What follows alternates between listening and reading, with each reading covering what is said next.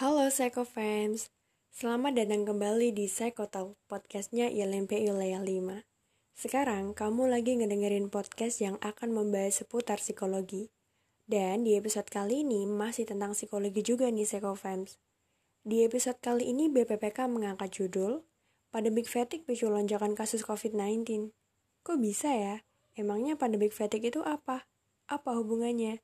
Tenang Psycho Fans, episode ini akan menjawabnya. Yuk dengerin sampai akhir. Oke, halo Kak Alfian. Halo Zain. Gimana nih kabarnya Kak Alfian? Sehat-sehat tak? Uh, Alhamdulillah um, masih sehat. Oke, lagi sibuk apa nih sekarang? Ngerjain skripsi, tugas, praktikum? Kemarin baru selesai praktikum sama UAS sih, jadi uh, lagi free aja ya sambil uh, bentar lagi persiapan nyiapin program kerja di LMPI kan. Ya gitu-gitu doang sih. Asik. Berarti mulai agak sibuk lah di organisasi gitu ya? Ya fokusnya udah lebih ke organisasi karena di akademik sudah uh, selesai semua di semester ini. Berarti tinggal tunggu apa nih? Skripsian atau magang dulu nih?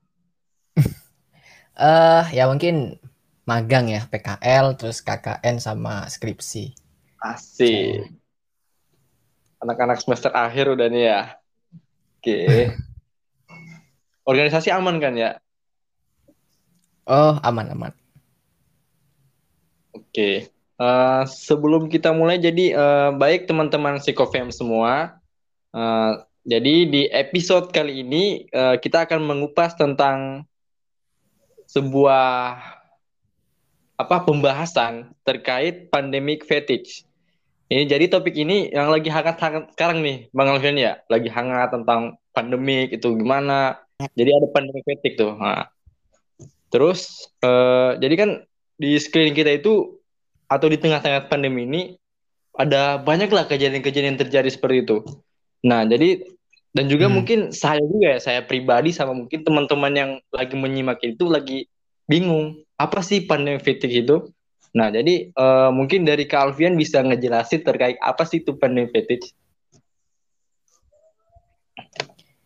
Oke, uh, terkait uh, pandemic fatigue ya. Uh, mungkin sebelum aku menjelaskan, mungkin aku disclaimer dulu ya. Jadi uh, mungkin posisi aku di sini bukan sebagai seorang ahli yang udah expert membincangkan uh, topik ini, tapi uh, dari referensi yang aku baca uh, ref, dari apa rujukan dari WHO bahwasanya pandemic fatigue itu merupakan sebuah kondisi kelelahan psikologis yang dihala, dialami oleh seseorang uh, di masa pandemi ini. Sebenarnya uh, pandemic fatigue ini adalah kondisi yang natural sebenarnya. Uh, biasanya kan banyak sekali uh, fenomena-fenomena di mana masyarakat itu sudah mengalami penurunan motivasi untuk uh, berperilaku konsisten dalam melakukan upaya eh, upaya-upaya protektif yang direkomendasi yang direkomendasikan untuk menghambat penyebaran virus ini. Gitu. Oh, oh iya iya. Lumayan ini ya. Berarti kalau bisa dilihat itu seberapa parah sih ke kejadian itu yang kalau dari Bang Alfian pandangan sendiri tuh? Uh, kalau dilihat parah atau enggaknya sebenarnya uh, juga tidak ada parameter yang uh, jelas ya maksudnya karena apa ya pandemic fatigue ini kan merupakan uh, suatu kondisi di mana kita itu merasa lelah gitu sih merasa kita itu uh, udah malas untuk mengikuti prokes-prokes gitu. Nah, itu juga ada ber, berbagai faktor yang menyebabkan uh, seseorang itu berperilaku seperti itu. Nah, apa ya? Karena kita di, tidak bisa mendiagnosa bahwa oh Zen kena pandemic fatigue nih, aku kena pandemic fatigue. Karena pandemic fatigue ini adanya adalah dalam bentuk gejala-gejala seperti itu. Kayak uh, gejalanya itu kita bisa lihat ketika kita udah lama nih. Contohnya sekarang ya, kita kan ada namanya PPKM. Nah, mungkin ketika aku keluar itu aku ngerasa kayak eh kayaknya nggak perlu deh pakai masker gitu kayaknya nggak perlu deh aku bawa hand sanitizer gitu jadi kayak merasa meremehkan karena ya udah kita aman-aman aja nah itu kan pastinya ada uh, apa ya landasan kita untuk berperilaku seperti itu. Nah, itu juga merupakan salah satu uh, gejala dari pandemic fatigue gitu. Hmm, ya ya ya. Uh, kalau menurut Bang Alfian sendiri dia, ini kalau dilihat dari sekarang ya fatigue itu karena diadakan karena adanya PPKM terus adanya wabah Covid ini jadi orang-orang itu kayak ngerasa malas segala macam. Nah, jadi hmm. kalau pandangan Bang Alvin sendiri nih, ada nggak sih uh, apa kayak penyebab-penyebab selain dari COVID-19 ini? Uh, ya, sebenarnya banyak sih faktor yang menyebabkan uh, terjadinya pandemic fatigue ini. Kalau merujuk dari referensi artikel WHO mengenai uh, pandemic fatigue, penguatan publik untuk mencegah COVID-19 itu ada beberapa faktor sebenarnya yang menyebabkan orang itu mengalami uh, pandemic fatigue. Salah satunya adalah uh, kelelahan itu tadi kelelahan psikis. Nah, jadi kan ketika kita udah merasa uh, lelah, itu kan pasti apa ya? Mental kita, mental kita pasti wah udah ngapain sih ngikutin protokol kesehatan gitu, ngapain sih gini-gini.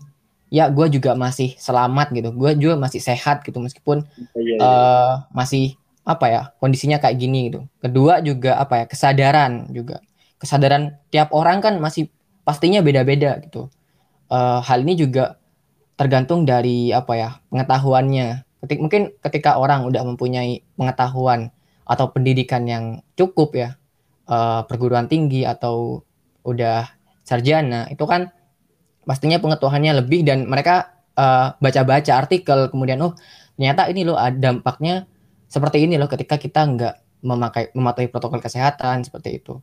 Nah itu kedua dari kesadaran yang juga uh, berhubungan sama literasi itu tadi literasi tiap orang yang menyebabkan oh ya seperti itu gitu. Oh jadi okay. Terkait itu ya terkait kesadaran tadi itu itu menarik sih. Soalnya nih kok bisa dilihat-lihat ya terkait adanya pandemi ini itu ada muncul berbagai pendapat-pendapat gitu ada yang bilang ini ah covid ini mah ini konspirasi doang dari ini elit global kan gitu kan. Hmm. Itu ya benar Nah, itu gimana sih menurut Panang itu? Soalnya yang ada juga yang berperan seperti itu yang udah yang udah terpelajar, udah punya istilahnya udah istilahnya udah punya apa?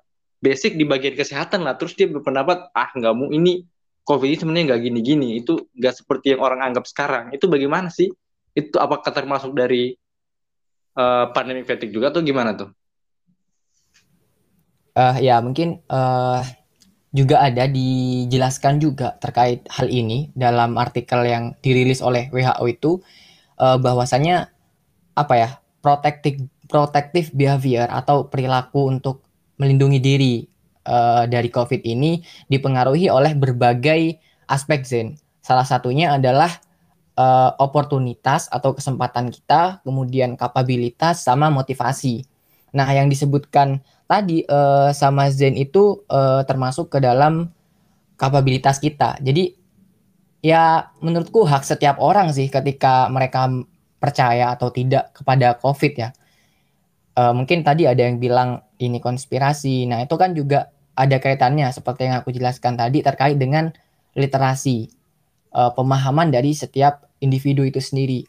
Nah, mungkin apa ya, ketika belum mempunyai nih pengetahuan yang cukup tentang bahaya dari COVID, kemudian dampak dari penyebaran COVID ini, mungkin orang itu akan merasa ya udahlah nggak nggak perlu ikutin protokol kesehatan gitu, gitu Zen. Oh, berarti uh, misalnya nih ya, ada kayak itu ya orang-orang yang seperti sebenarnya tadi itu yang menganggap ini sebuah konspirasi, COVID itu tidak terlalu berbahaya, dan mereka itu biasa jarang kena covid itu kan nggak jadi apakah itu termasuk dari misalnya ini kita bicara sedikit bicara nyinggung terkait covid ya jadi itu yeah. eh, berarti bisa jadi karena kita merasa hal itu bukanlah hal yang apa sih berbahaya buat kita? Jadi covid itu jadi biasa kita nggak kenal lagi gitu. Berarti itu ada salah satu ini ya? Apa istilahnya? Untuk pertahanan diri kita gitu ya, ya oh ya defense mechanism ya? Ah. Uh, ya karena gimana ya Zin ya? Kalau aku ngelihat situasi uh, saat ini ya khususnya di lingkunganku sendiri lah uh, juga banyak sekali lah yang sudah terdampak COVID-19 uh, bahkan sampai uh, meninggal kemudian seperti apa ya buruk menurutku adalah stigma gitu. Stigma yang didapat oleh penyintas COVID itu sendiri.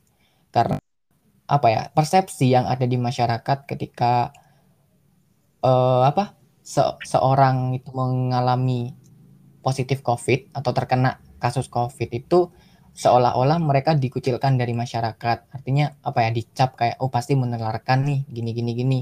Nah, stigma-stigma yang seperti itu yang apa ya berdampak buruk menurutku uh, ke berbagai aspek dan menyebabkan orang akhirnya ya agak peduli seperti itu. Oh iya iya. iya. Hmm. Uh, kalau menurut Bang Alvin ini ya terkait uh, pastinya kalau bisa dari penjelasan dari Bang Alfian tadi terkait pandemi fatigue ini bisa jadi pandemi ini pandemi fatigue ini yang menyebabkan naiknya angka angka dari COVID yang ada di Indonesia ini kan bisa jadi kan yang tadi dijelaskan terus juga oh, ya. eh, hmm. pastinya ada eh, orang-orang bisa berpendapat apa ketika kita bilang pandemi ini hanya sebuah apa konspirasi belaka itu bisa jadi nggak sih ini menjadi sebuah untuk penurunan? Karena kita nganggapnya ini apa covid ini hanya konspirasi. Berarti uh, orang yang orang tersebut ketika dia karena covid dia nggak bakal ngaku. Terus pasti nggak terhitung itu bener nggak sih kayak gitu? Atau bisa jadi intinya kayak gini ya orang yang mengalami pandemi fatigue ini dia itu nggak bakal ngaku kalau dia bakal kena covid gitu. Itu apakah benar menurut bang Alvin sendiri itu Oke, mungkin aku singgung dari pertanyaan Zen yang pertama terkait apakah pandemic fatigue ini berkorelasi positif dengan peningkatan COVID ya. Nah, mungkin memang belum ada referensi-referensi atau literatur yang menyebutkan secara spesifik gitu ya, yang membuktikan secara empirik bahwa ada data yang menunjukkan ada korelasi positif gitu. Tapi uh, kalau kita baca lagi teorinya bahwasanya pandemic fatigue ini kan orang lelah untuk mematuhi protokol kesehatan. Artinya mereka tanda kutip agak lalai untuk uh, melaksanakan protokol kesehatan. Yang jelas ketika ketika orang itu lalai dalam uh, apa menerapkan protokol kesehatan itu sudah otomatis gitu resiko yang akan didapat untuk terkena COVID itu sendiri akan meningkat seperti itu. Jadi kalau dari pendapat saya pribadi memang ada korelasi positif antara uh, pandemic fatigue ini dengan uh, peningkatan kasus yang ada sekarang seperti itu. Terus untuk uh, pernyataan yang kedua tadi, pertanyaan yang kedua tadi ya ketika kita udah apa ya pandemik gini terus gak keluaran ya peduli sama kesehatan kita, kesehatan kulit, tuh, ya. tadi yang dijelaskan oleh Zen, ya bisa aja kita makin glowing gitu Zen. Make sense juga. Iya. Terus juga mungkin dari pengeluaran mungkin apa bisa berkurang. Tapi kalau kita mengalami pain fatigue, ya ekonomi kita bakal keluar juga. Kita keluar ke kafe. Ini mungkin ya uangnya kita menurun. Coba kalau kita nggak apa galai sampai mungkin kita bakal apa ya bener gak sih? Kayak uang kita bakal tersimpan nabung buat masa depan gitu. Itu bisa kan? Ya bener sih. Tapi kayaknya juga ada penurunan pendapatan sih Jen. Nah penurunan pendapatan. Gak dapat uang jajan ya dari orang tua ya gara-gara pandemi juga. Bener itu jadi mungkin lebih motivasi terkait mungkin teman-teman yang pengen apa istilahnya glowing itu ya mungkin ya teman-teman bisa timbulin rasa empati dulu biar teman-teman nggak capek-capek keluar berkeringat segala macam kan hmm. seperti Benar. itu uh, kira-kira nih bang uh, uh, kalau menurut pandangan dari bang Alfian sendiri ya di hmm. negara ini udah apa di dalam pemerintahan ini udah apa mendukung ataupun ada solusi untuk teman-teman biar tidak mengalami penyakit ini ada nggak sih gitu yang udah dijalin sama pemerintah selain uh, kan mereka udah nyuruh untuk memakai masker segala macam apa untuk membatasi pengeluaran segala macam keluar segala macam itu apakah itu termasuk solusi untuk uh, apa, menurunkan pandemi fatigue ini atau belum itu bang? Ya, kalau dari negara sebenarnya atau pemerintah ya khususnya, eh kalau yang aku lihat sudah berupaya gitu Zen, berupaya untuk memberikan yang terbaik yang bisa kita lakukan. Karena uh, melihat statement dari Bapak Presiden juga uh, kan pernah lah aku mendengar statement bahwa ya semua negara tuh belum punya formula yang tepat gitu untuk mengatasi pandemi ini gitu. Termasuk salah satunya itu Indonesia dan di sini pemerintah sudah berupaya untuk mengatasi supaya pandemi ini bisa segera selesai gitu lah. Hmm.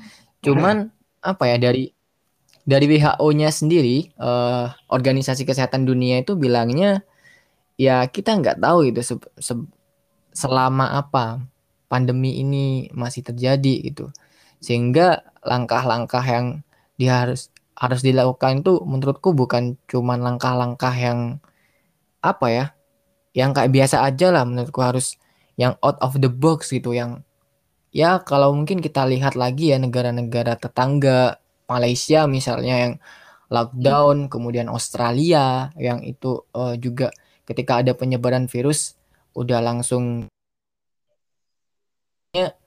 ada langkah-langkah berani yang dilakukan oleh negara-negara tersebut. Mungkin uh, di sini aku membahasnya konteksnya mungkin kebijakan ya. Yeah, Tapi yeah. Juga ada korelasinya gitu. Mungkin bukan ranahku di bidang itu, cuman memang ada korelasinya sebenarnya. Karena apa ya? Kebijakan ini ketika kita udah salah mengambil sebuah kebijakan ya dampaknya juga ke masuk di aspek uh, psikologisnya gitu kayak pandemic fatigue itu sih nah oke okay. Kalau itu tadi bicara daerah permintaan negara kalau ini kita bicara di bagian dunia kampus lah gitu.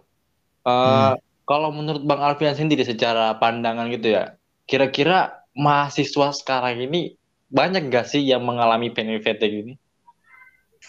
Wah kalau dari pendapat aku pribadi ya kayaknya sih banyak sih. Karena dari temenku juga uh, ya kayak merasa dulu ya waktu beberapa bulan yang lalu lah aku masih di cafe itu kayak wah kok masih rame ya padahal masih pandemi gitu kan ya oh. itu kayak kesadarannya uh, kurang lah kan dulu kemarin pas rapat kerja wilayah di Jember itu aku kan kebetulan di Jember terus pulang dari tempat tempat rapat itu kan ada jarak ke kos-kosanku. Nah, itu aku masih lewat alun-alun Jember. Itu aku pulangnya itu jam 10 ya, jam 10 malam, tapi di alun-alun itu masih rame gitu loh. Masih rame. Di alun-alun itu masih rame, orang kayak wah kayak gak ada apa-apa gitu. Iya iya iya. Iya beneran. Sampai aku waktu itu, uh, aku waktu itu ya udah yuk foto-foto dulu yuk gitu kan sama temanku itu waktu itu yaudah yuk foto-foto dulu gitu kita di sini gitu tapi aku makan dulu setelah makan balik ke alun-alun eh ada polisi udah dibubarin semua itu ada upaya nah itu sih. Ya. kembali lagi ke awareness kesadaran dari masyarakat masih uh, perlu ditingkatkan lagi sih kalau memang uh, mau pandemi pandemi ini berakhir gitu. Oke. Nah berarti di sekitar dunia mahasiswa pun masih ada lah yang mengalami walaupun uh, kita udah belajar bagaimana ini pandemi ini bahaya nggak sih? Udah tahu bahayanya gimana gimana tapi masih ada juga ya hmm. ya? gitu banyak sih kalau menurutku uh, banyak terus banyak sih.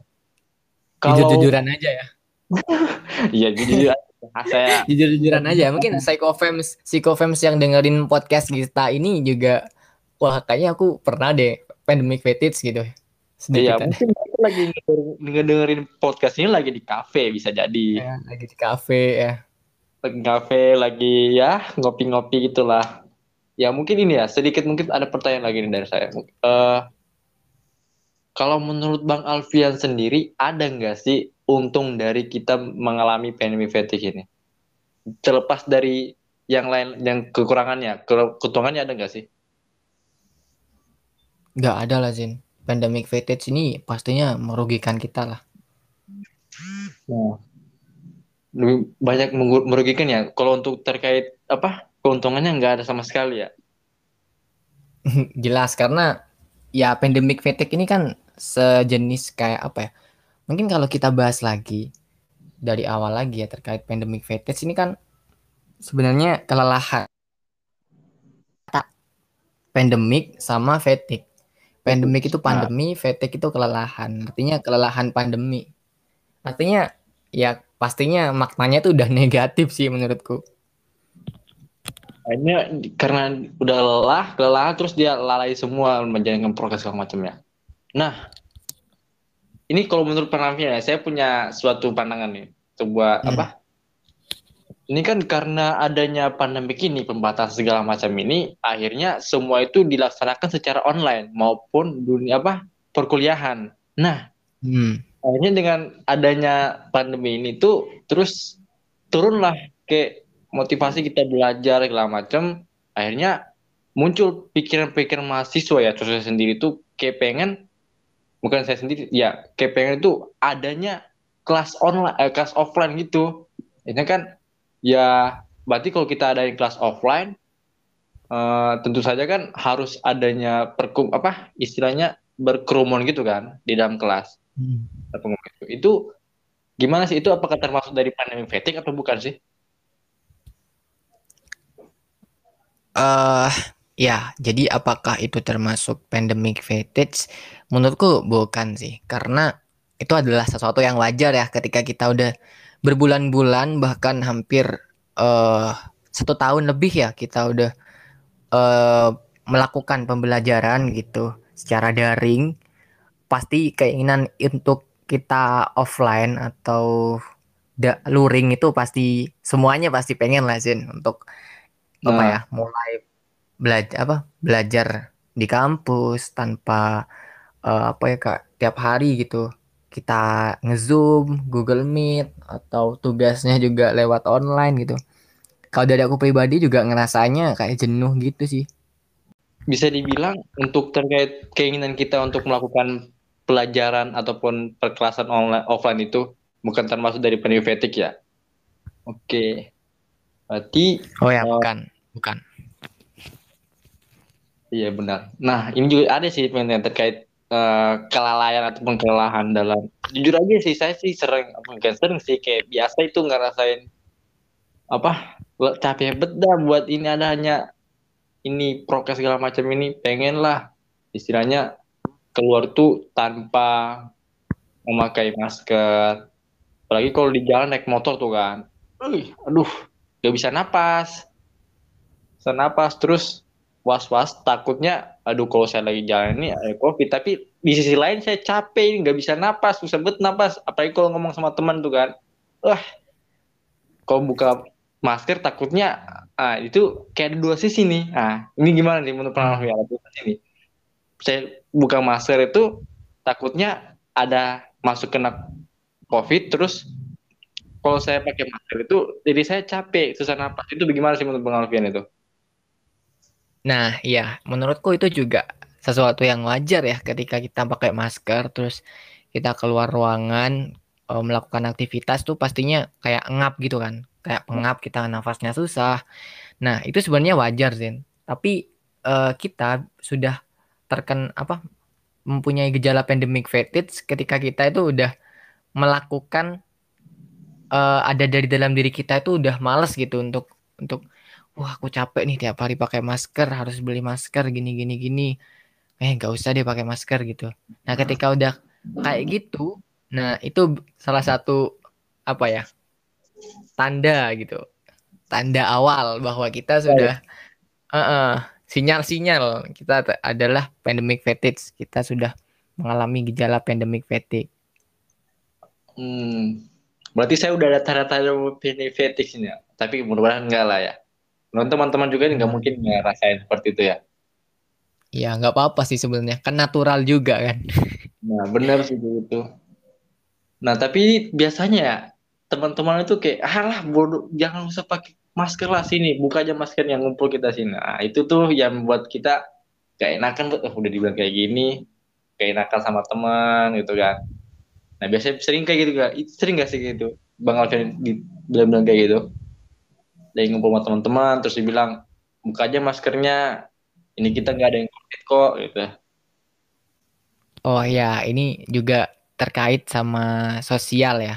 Ah, Dalam kita bergaul ya. Nah, itu juga ada korelasinya sih. Dari mungkin ketika kita sama teman-teman ngopi terus kemudian kita kayak ah lu ngapain sih pakai masker? gitu. Orang di sini kita gak ada yang positif covid gitu kan nah itu juga salah satu gitu salah satu dinamika dari pandemic fatigue itu sendiri yaitu dalam hal eh sosial sosialnya gitu lingkungan-lingkungan yang mempengaruhi dia untuk ya akhirnya tidak mengikuti kan protokol kesehatan itu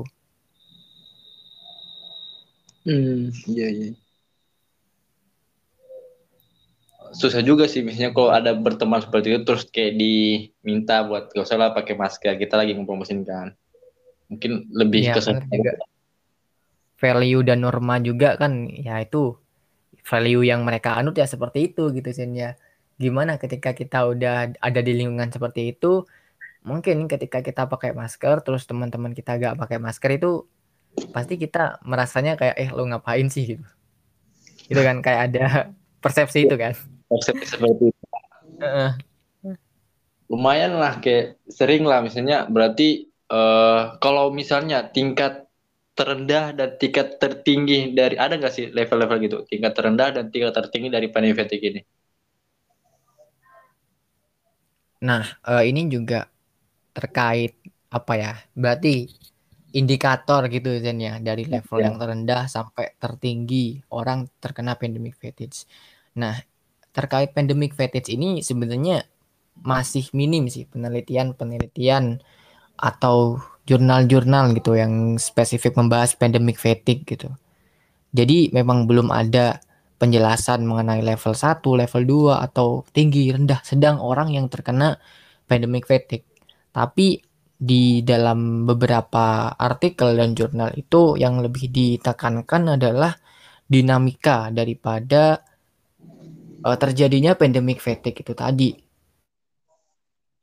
Bagaimana sih dinamikanya orang itu bisa mengalami pandemic fatigue? Yang pertama tentunya berawal dari perilaku protektif yang kemudian itu berhubungan dengan kapabilitas, kemudian opportunity dan juga motivasi gitu. Hmm. Itu belum kayak ada spesifikasi terkait yang level rendah, level sedang, level tinggi ya, belum ada berarti ya.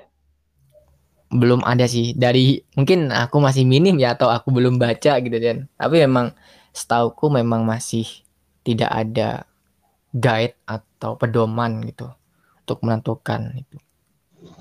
Oh iya iya, But, uh, itu terkait level. Mungkin uh, kalau menurut Bang Alvin sendiri yang sudah Bang Alvin baca-baca terkait pandemi ini, kira-kira hmm. yang paling sering ataupun istilahnya uh, apa presentasi paling tinggi yang sering mengalami fatigue ini dari kalangan apa? apakah dari anak SMP, SMA, mahasiswa ataupun pekerja ataupun bagian aparat itu.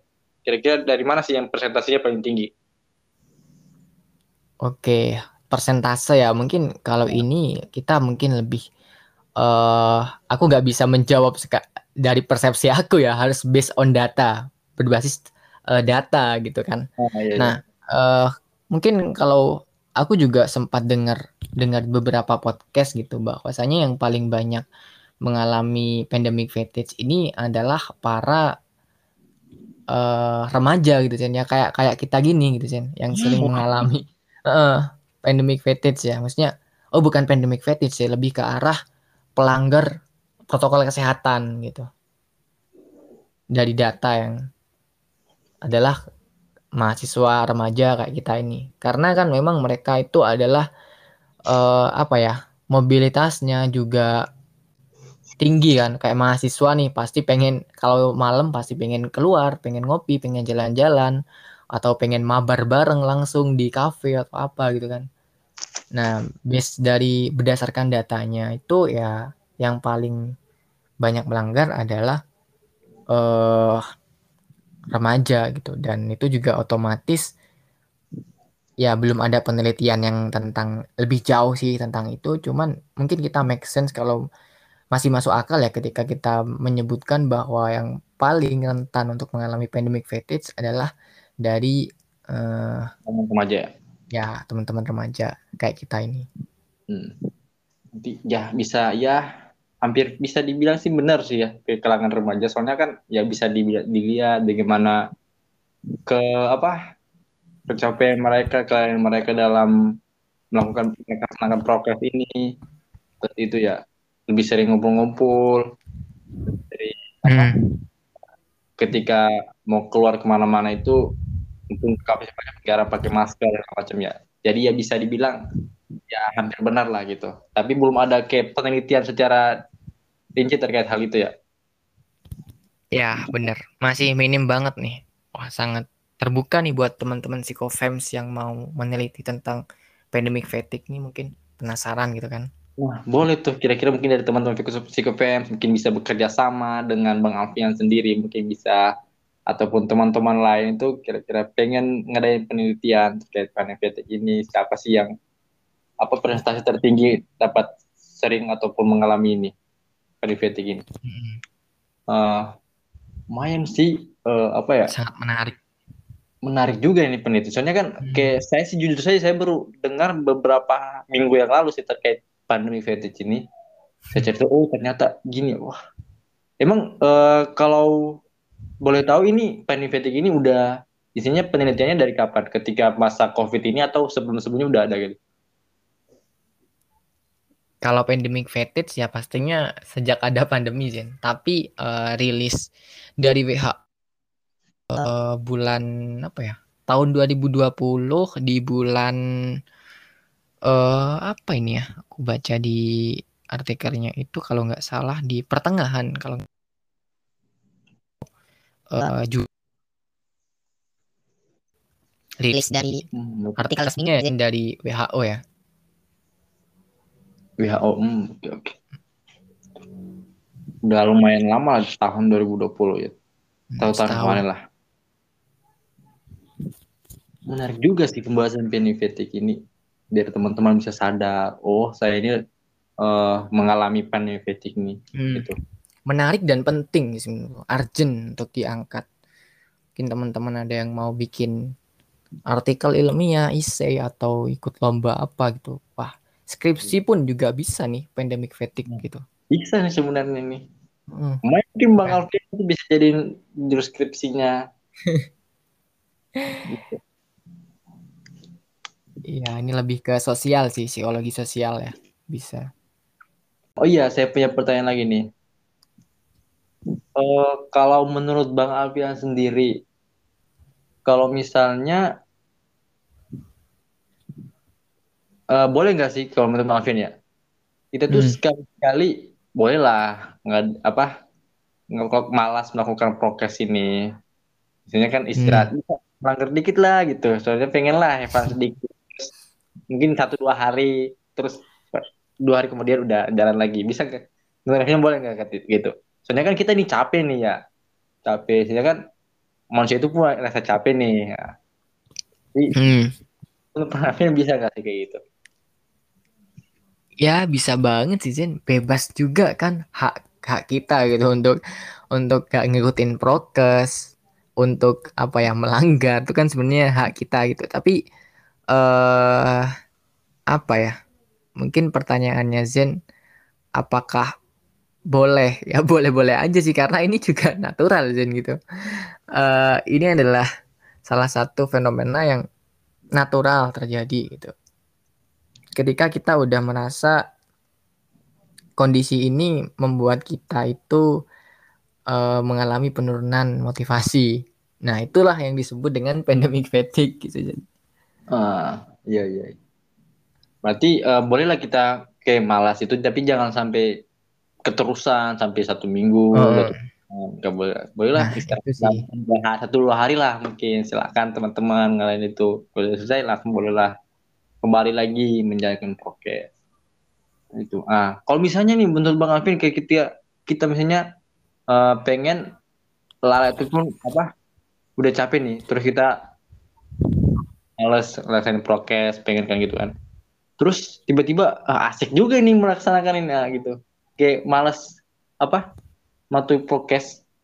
Ah itu akhirnya keterusan itu menurut bingung sih cara mencegahnya gitu. Itu kan tadi em- empati nih. terus Hmm. Udah senang nih. Ada udah apa? Kalau gue udah nggak apa-apa nih. Ya udahlah tetap aja lanjutin.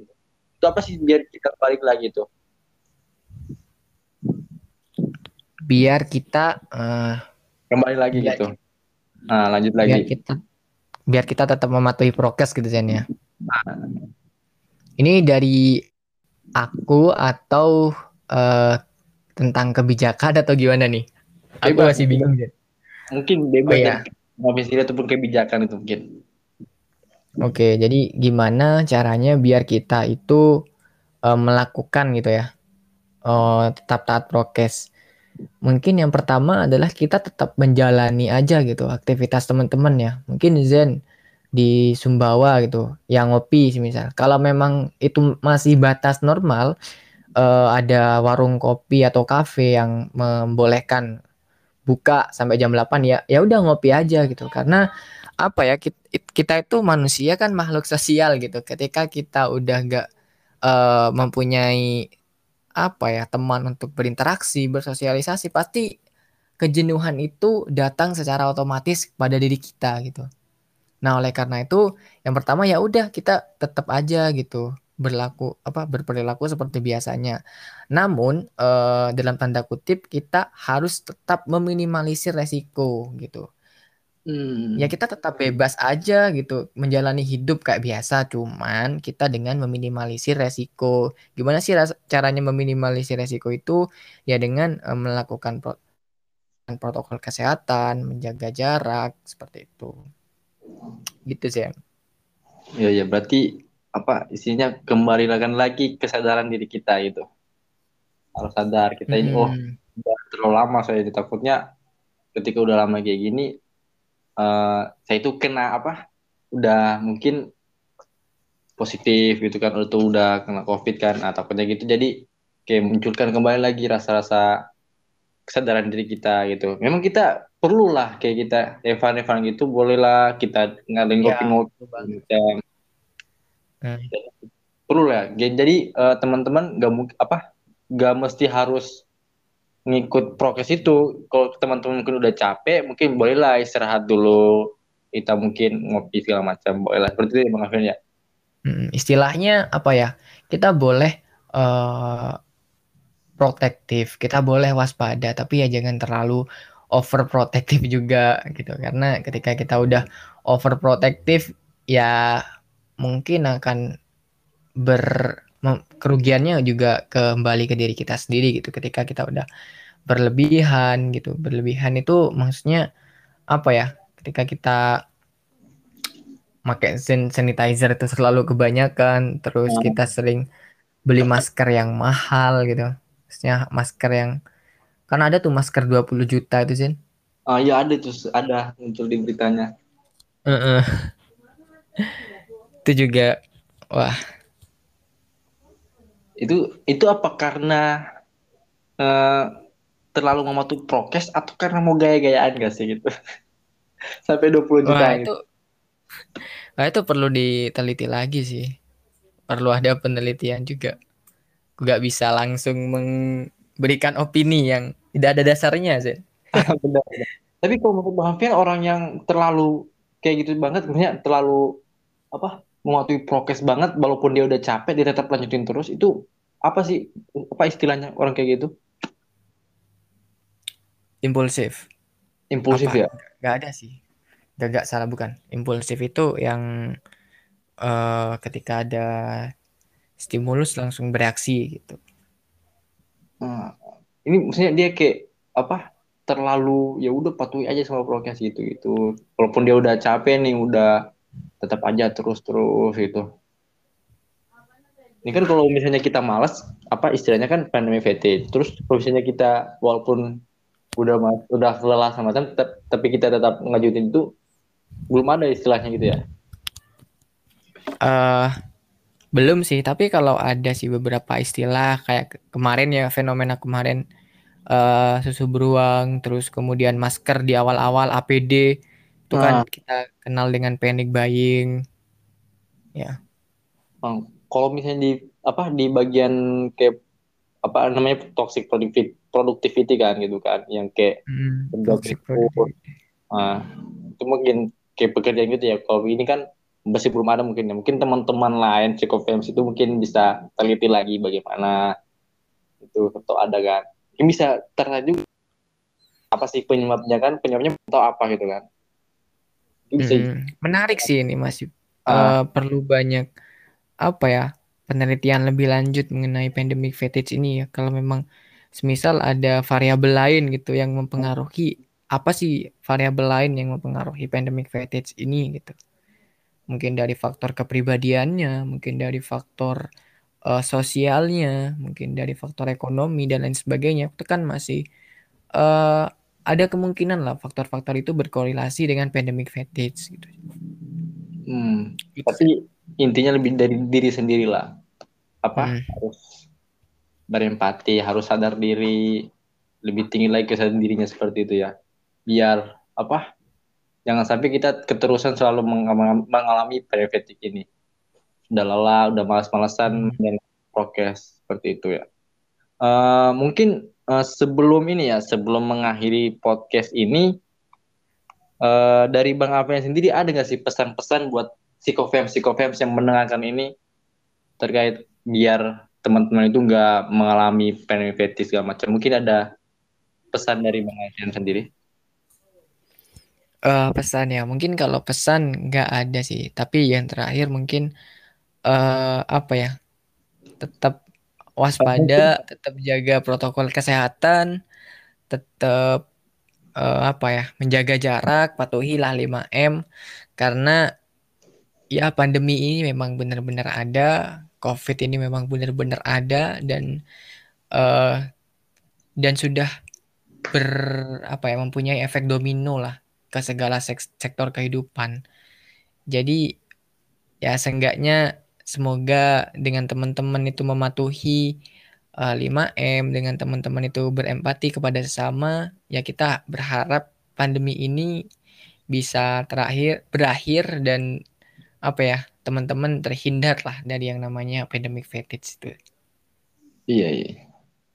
Berarti teman-teman harus apa? Patuhi semuanya gitu, patuhi 5M segala macam, menjaga jarak segala macam itu ya. Nah, itu teman pesan-pesan Hmm. dari Alfian. Ya, untuk mengingatkan diriku juga sih. Kadang aku juga lalai kan. Iya, Ya, sama nih, mengingatkan diri sendiri juga. Oke, mungkin eh nggak terasa udah lumayan panjang nih pembahasan kita terkait panic fatigue ini. Sebenarnya masih banyak lah terkait apa pun panic fatigue, tapi mungkin eh, masih butuh apa penelitian-penelitian lebih lanjut terkait panic fatigue bagaimana. Mungkin tadi seperti belum adanya penentu terkait level-level itu bagaimana sih Ren? itu mungkin ada penelitian lagi sama kira-kira kelas presentasi yang penting itu apa mungkin eh, kita butuh apa eh, literatur ataupun penelitian-penelitian untuk mengetahui hal tersebut ya. Oke baik, wah nggak kerasa ya udah banyak banget pembicaraan kita terkait pandemi fetis ini. Mungkin udah apa, mudah-mudahan bermanfaat buat teman-teman psikofev yang mendengarkan, dan juga bermanfaat juga diri saya. Dan juga saya ucapkan terima kasih kepada Bang Alfian selaku materi ya dalam apa eh, terkait pembahasan pandemic fatigue ini. Eh, dan juga pesan saya kepada teman-teman psikofev itu jangan lupa eh, nantikan episode-episode selanjutnya yang akan dibahas di eh, apa kegiatan psikotalk ini mungkin teman-teman apa selalu pantau di Instagram ILMP Wilayah 5 sama Spotify-nya. Mungkin eh, itu saja dari saya. Saya selaku moderator di psikotalk pada hari ini. Saya ucapkan terima kasih kepada semuanya. Sekian. Assalamualaikum warahmatullahi wabarakatuh